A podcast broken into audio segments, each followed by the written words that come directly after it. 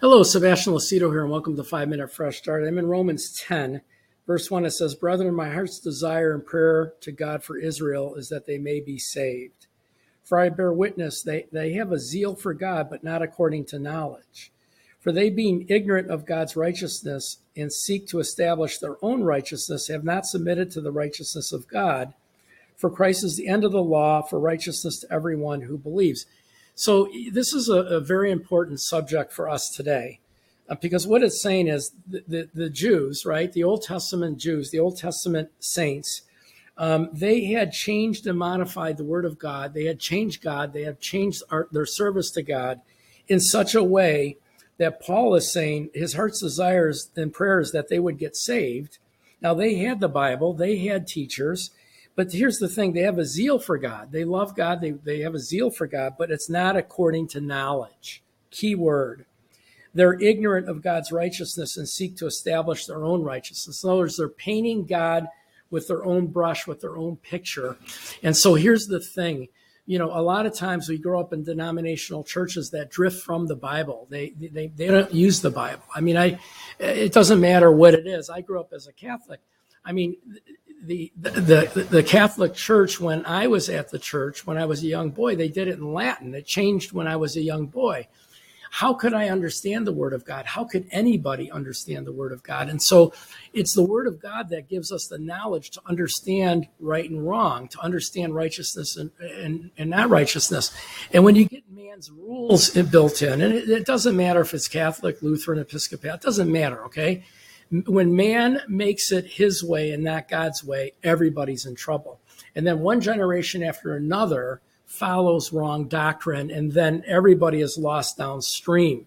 I want you to see how lost these guys were. In John chapter 8, Jesus in verse 42, talking to the religious leaders and the Jews around him, he said, Jesus said to them, "If God were your father, you would love me.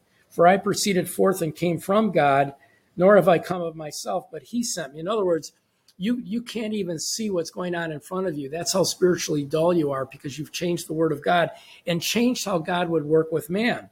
"Why do you not understand my speech? Because you are not able to listen to my words. Your ears are closed because you have a preconceived idea on who God should be and how he should live. You are of your father, the devil," very strong language, "and the desires of your father you want to do. He was a murderer from the beginning and does not stand in the truth, because there is no truth in him. He speaks a lie. He speaks from his own resources," not God's. "He is a liar and the father of it. But because I tell you truth, you do not believe. Which of you are convinced me of sin? If I tell you truth, why do you not believe me? He who is of God hears God's words. Therefore, you do not hear because you are not of God."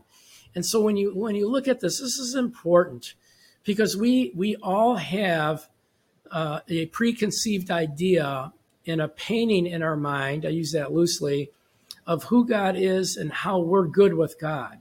And it's based on us. It's based on how we draw that picture, the rules that we make in our own mind. And this is my greatest fear, is my brothers and sisters, those that I love and know, have not taken the time to understand the Word of God, to really understand truth, to seek truth. Earlier in that chapter in John 8, it says, "You'll know the truth and the truth will set you free." Free from what? Ignorance. And so there's so many out there that believe they're right with God. I call them labeled believers. They identify as a Christian. They label themselves as a Christian, but they've never taken the time to look at what the Word says about being a Christian. Being a Christian is being married to Jesus. In other words, it's a 24/7, 365 relationship. There is no time off. You don't get to make the rules. Your life isn't even your own anymore. Your entire life is to live for the kingdom and live for Jesus. And that means your money, your job, your resources, your family, everything. You're sold out because you've given your heart to Jesus Christ as your Lord and Savior. And you believe him as Lord, which means he is over all things and above all things. That's our message for today. Please pray about joining us as a member of our ministry, which means you give us your name and email address. You'll get notes emailed to you. You'll have access to all of our curriculums, or you can join us as a partner. We're praying for 400 new $25 a month more partners. We want to get a studio. We want to get other things. Pray about joining us for $25 a month. I mean, that's about $6 a week. And then also we have a free phone app that has all of our content on it. It's free. Apple App Store, Google App Store.